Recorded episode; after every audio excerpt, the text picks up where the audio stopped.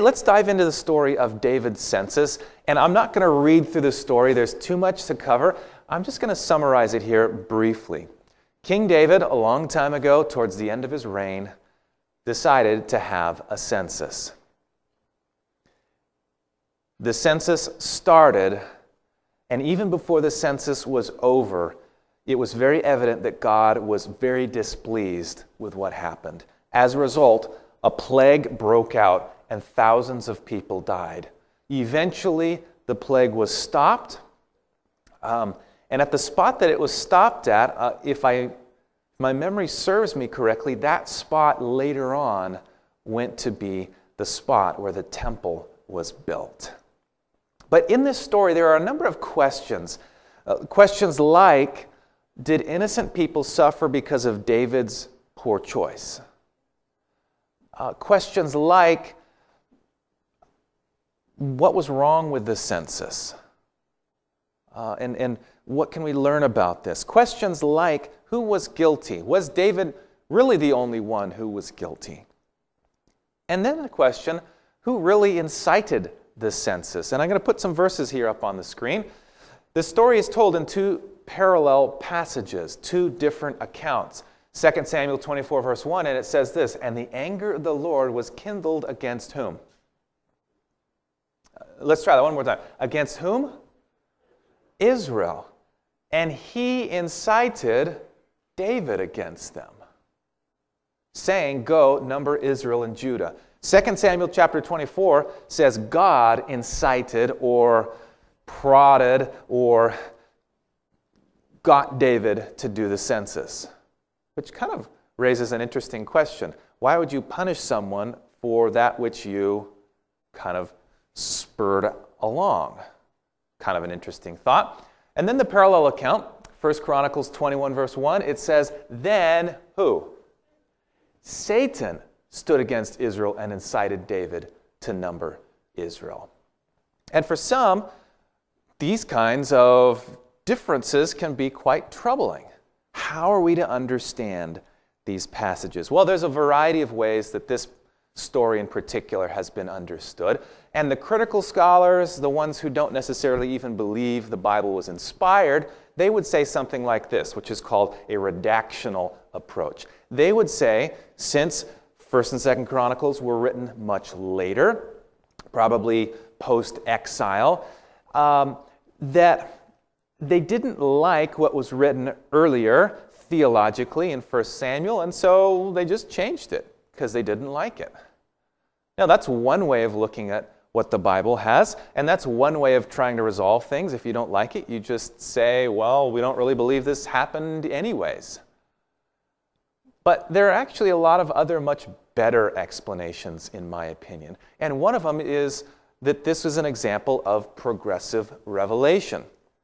Does God reveal all truth to humanity all at once?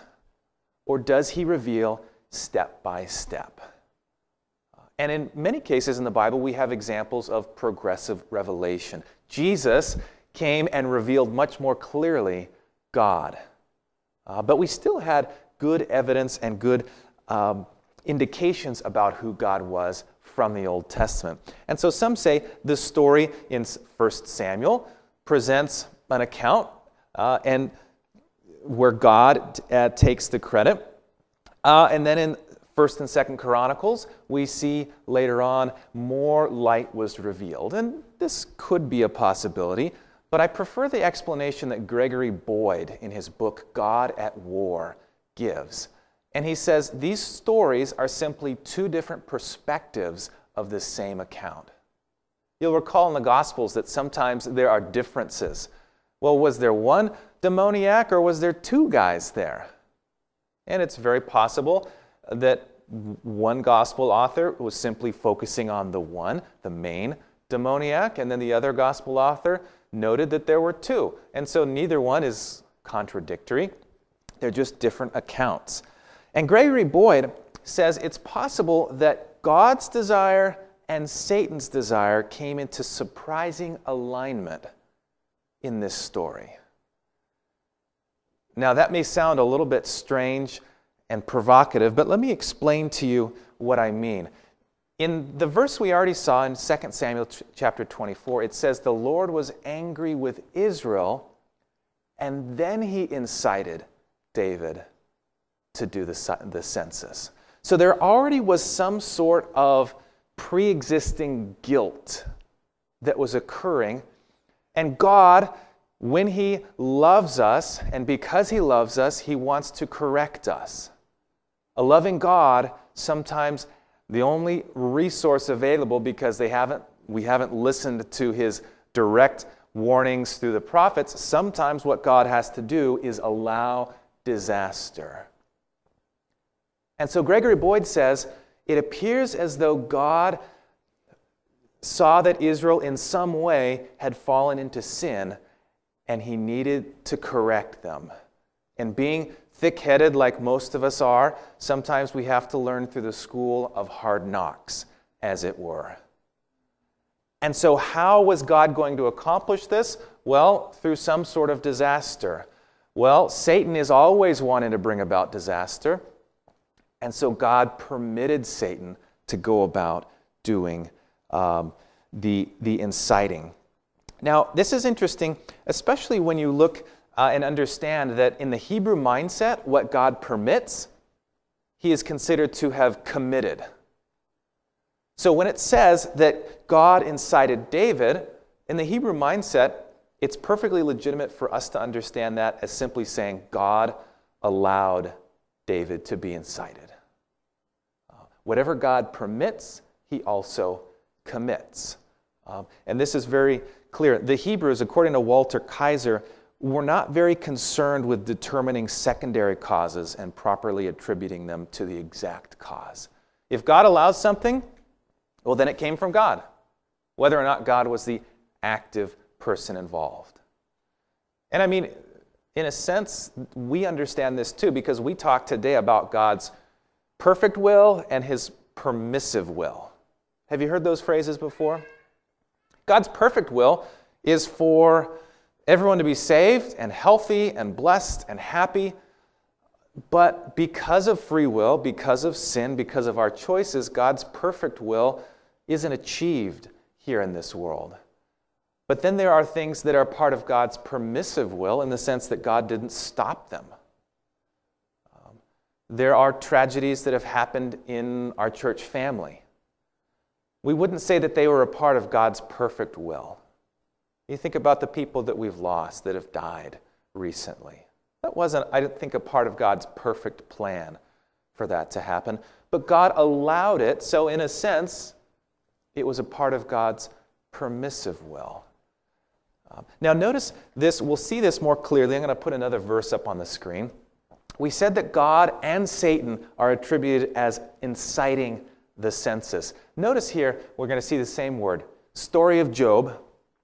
And the Lord said to Satan, Have you considered my servant Job, that there is none like him on the earth, a blameless and upright man who fears God and turns away from evil? He still holds fast his integrity, although you incited me against him to destroy him without reason. So, from Job's perspective, who was doing all the bad stuff? It was coming from God, from Job's perspective, because he didn't know that Satan had been permitted to do all these things. And, and Job said, Though he slay me, still I will follow him or serve him, praise him. And so here we see God using that same word inciting. God is saying to Satan, You've incited me against him. But in reality, Satan was the one doing all the evil, but God was permitting it in this case. Do you see what we're talking about here? So, here is an example where God allowed something and then also took the blame for it as well. God, as the ultimate uh, creator, allowed this. And we can think about other examples.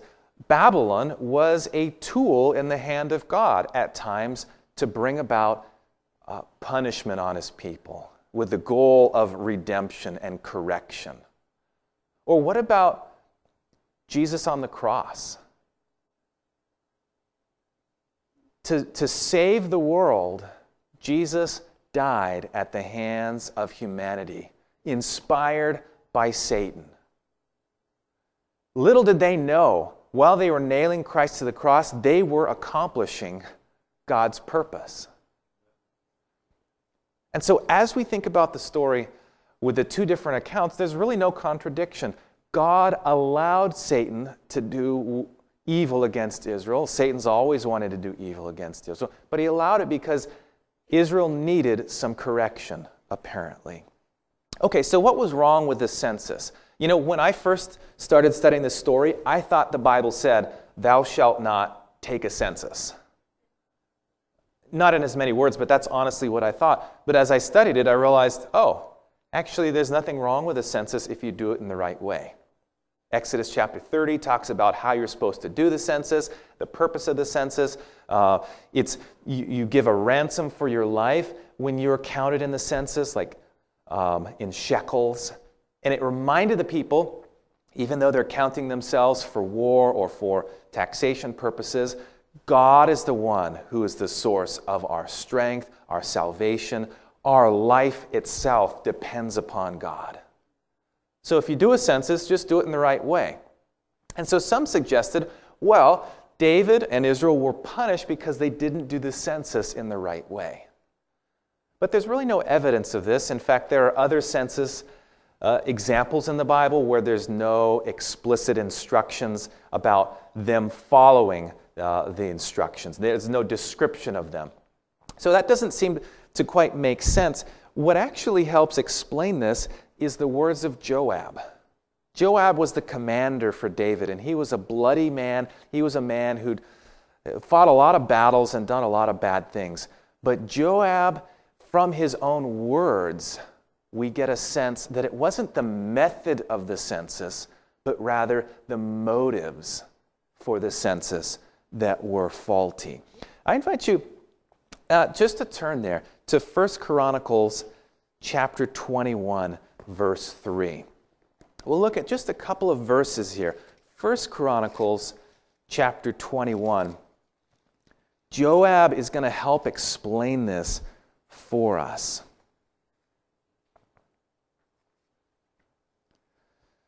First Chronicles chapter 21 verse 3. We'll back it up to verse 2 there. We already read verse 1 earlier on the screen. Verse 2 says So David said to Joab, to the leaders of the people, Go, number Israel from Beersheba to Dan, and bring the number to them that I may know it. And Joab answered, May the Lord make his people a hundred times more than they are. But my lord the king, are they not all my lord's servants? Why then does my lord require this thing? Why should he be a cause of guilt in Israel? this crusty old war wounded general Joab recognized from the outset there was something wrong about the census. He didn't say, Oh, king, let's just make sure we take the shekels and the ransom for the light, we follow the instructions of Exodus 30. He didn't say that. He just said, Why bring guilt? Doesn't everybody serve you already? Remember, we talked about it's either the method or the motives. Joab is seeming to get at the motives here. Why, why are you doing this? And there are really only two reasons for a census military purposes or taxation purposes. Now, at this point in the reign of David, this was at the later end of the reign, David's territory was big. It was big. It went from the borders of Egypt to the banks of the Euphrates and to the northernmost reaches of Syria. God had blessed him with a lot of territory. And so Joab found it odd that David would want to count his army because that implied that he might want to use his army to go get more territory, to get more people to bring under his kingdom. And so Joab says, May the Lord make his people a hundred times more. I pray that God will expand your boundaries, but why do this thing? He sensed that there was something going on. And notice this this is interesting. I did my studies and then I consulted Ellen White. I didn't want to, uh, I wanted to go to the Bible first, as we're told, and then go check and see what she had to say and check out what I read after I'd been doing my studies. We'll put it up here on the screen a quote from Ellen White. Okay, this is from Patriarchs and Prophets. We'll see if we can get this one up on the screen. It says this With a view to extending his conquests among foreign nations, David determined to increase his army by requiring military service from all people who were of proper age. David wasn't content with what God had given him, he wanted more. And you know, Ellen White's not the only one to recognize these things. Walter Kaiser, this awesome book, The Hard Sayings of the Bible, really good book for some of these confusing Bible verses. He said this The best solution is that it was motivated by presumption, the census. God had given David no object or reason to go out to battle. Only David's pride and ambition could have brought on such an act. Ellen White recognizes it. Walter Kaiser recognizes it. They're not the only ones, though. Keil and Delitzsch, or however you say that last name, five consonants in a row. The true kernel of David's sin was to be found, no doubt, in what? Self exaltation.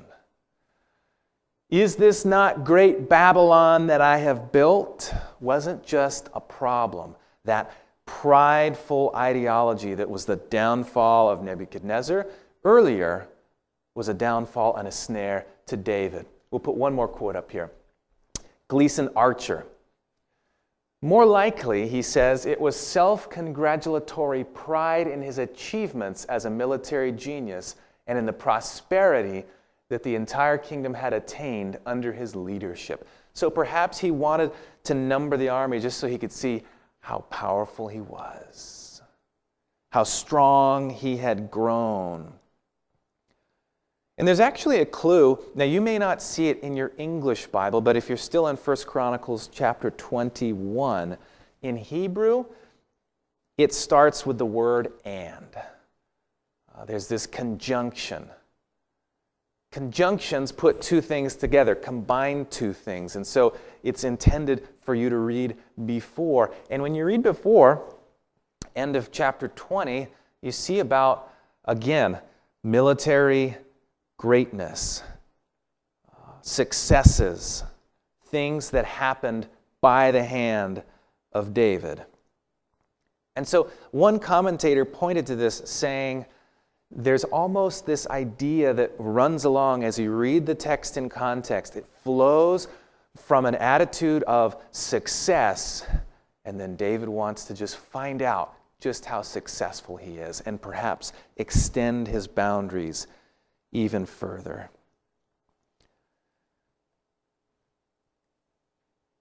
In the book, uh, The Books of Samuel, page 504, the authors wrote Joab evidently saw through the king's intention and perceived that numbering the people could not be of any essential advantage to David's government.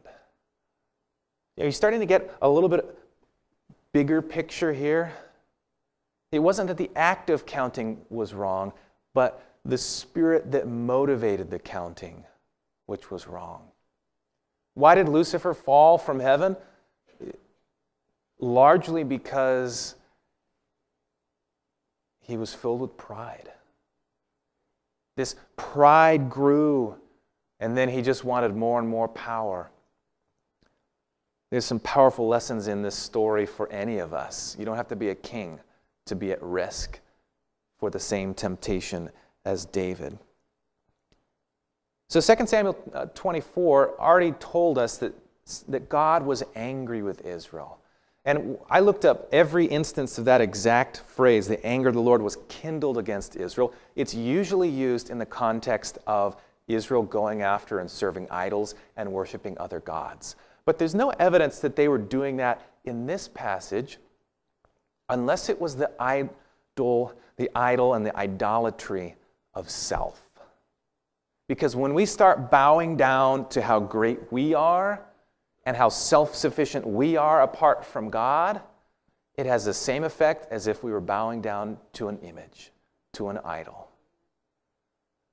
Was David alone involved in these feelings, or did others in his kingdom possess the same feelings? Check this out. I'm going to put another quote uh, up on the screen for you. Patriarchs and Prophets, page 746. It was pride and ambition that prompted this action of the king. The numbering of the people would show the contrast between the weakness of the kingdom when David ascended to the throne and its strength and prosperity under his rule. This would tend to still foster the already too great self confidence of both king and who? People. So this was a dangerous act as a leader because it would lead his people into these same kinds of uh, feelings. But notice later on, a few pages later, she said the people had themselves cherished the same sins that prompted David's action. It wasn't only David who was guilty of pride and this, this harmful self sufficiency, the people also were guilty. Are you ever guilty of that? That's okay, God, I got this one. You helped me yesterday, but I got it today. Now, obviously, God wants us to be autonomous people who are able to function and not be codependent in society and so forth. But we're always supposed to be dependent on God. Jesus said, I on my own can do nothing. He was relying, he had relinquished the powers of divinity and was relying only on what was given to him by God.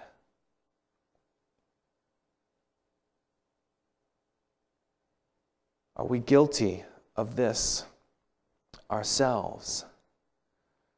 I think I have one more quotation here. Yeah, Gleason Archer again. Not only Ellen White recognizes this, but notice what he says. It is a mistake to assume that David's countrymen were not also involved in the same attitude of pride. Unfortunately, as the leader goes, often do the people as well.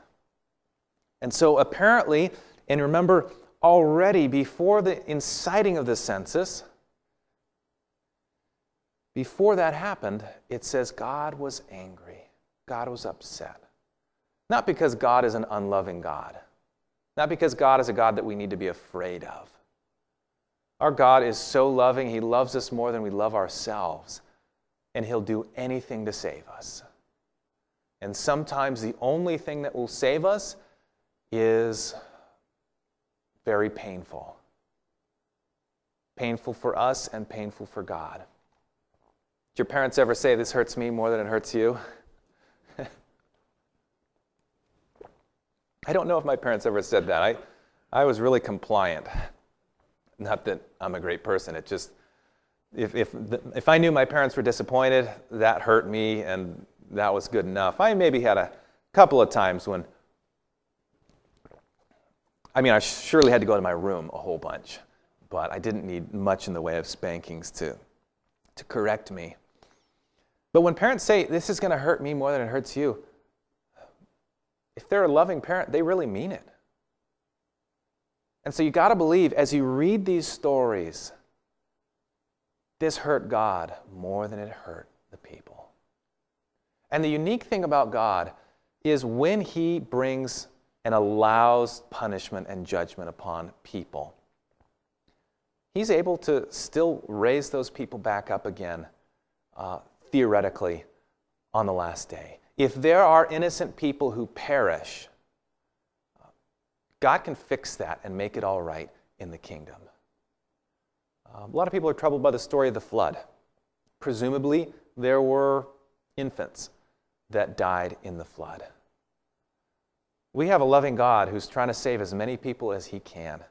And if those infants were safe to save, then you better believe it. They're going to grow up in heaven uh, and they'll have a better life than they would have had under the wicked parents, where the, the thoughts and the intents of the hearts were only evil continually in those days. So, where does this leave us?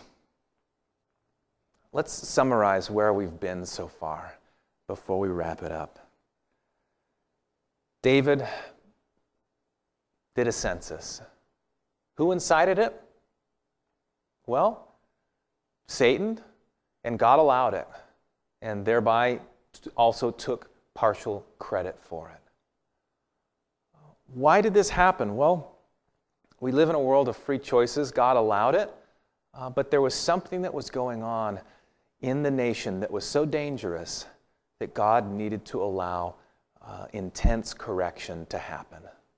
Uh, and the plague that broke out and all of the, the difficulties that came were because of the sin of David, and also it appears the sin of the people that shared in this same uh, sin. Now, it is true that sometimes people get caught in the crossfires, uh, and there are innocent people that suffer because of the mistakes of other people. But the good news is, we have a loving God who will do anything to try to save us. And it's interesting to note, even in this story, if you're still in 1 Chronicles 21, go to verse 13.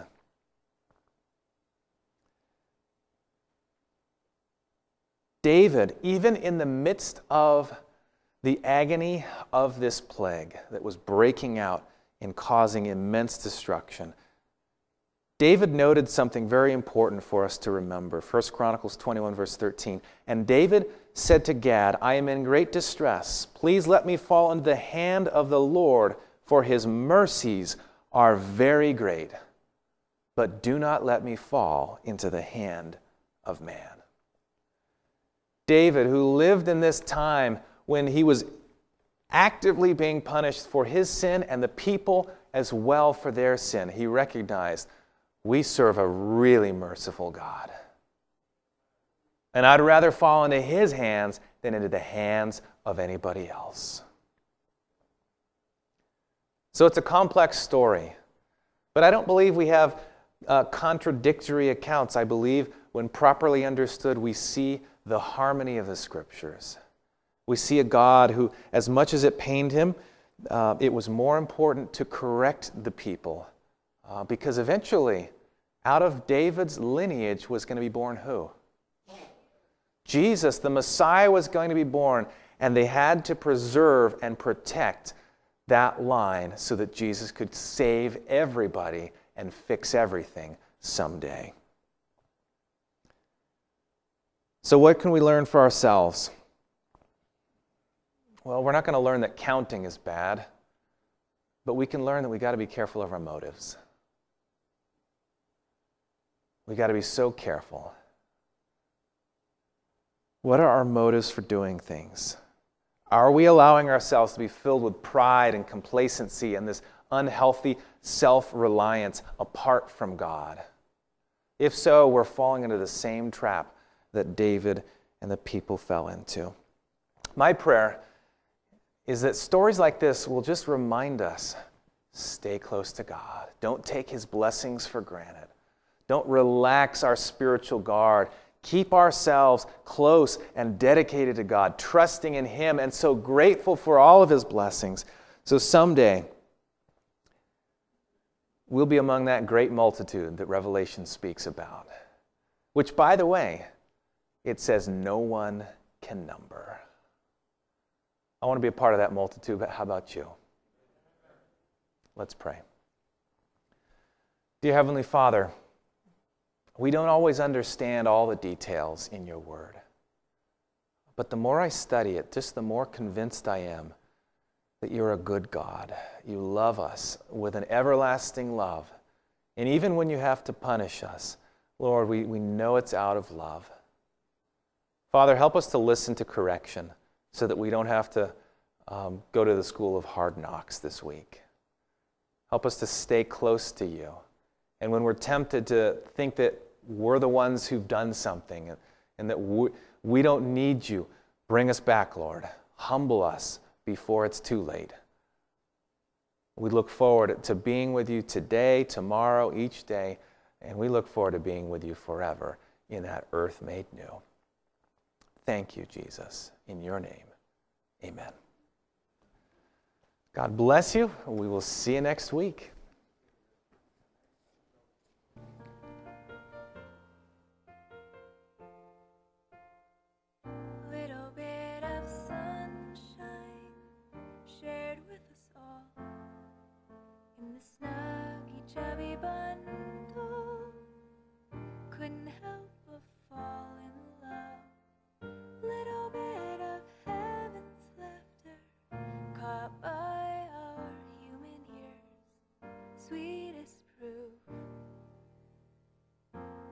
still hears